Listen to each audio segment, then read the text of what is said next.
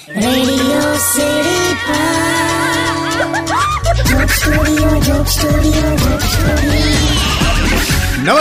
welcome back radio city joke સ્ટુડિયોમાં આપનું સ્વાગત છે.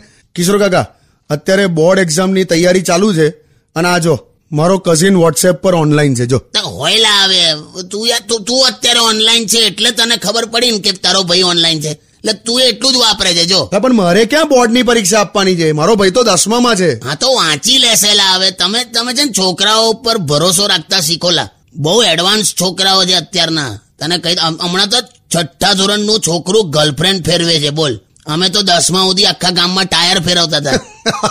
એટલે છોકરાઓ એડવાન્સ છે અને આ ટેકનોલોજી અને આ ઇન્ફોર્મેશનના લીધે જ છોકરાઓ આગળ વધશે. એટલે મોબાઈલ અને લેપટોપમાં હોય ને તો ચાલે યાર. એટલે એવું કઈ નથી કાકા પ્રોબ્લેમ બાકી અમારા જમાનામાં છોકરાઓ એટલા બધા નવરા હતા ને કે આમ દીવા સડી લે અને બેઠો બેઠો કીડીનો રસ્તો રોકતો હોય. આમ પેલી આડી મૂકી દે કીડીની સામે. હા બોલ. કીડીનો રસ્તો રોકે. અલા ભાઈ તારું કરિયર રોકાઈ જશે. લા વાંચવા બેસ ને.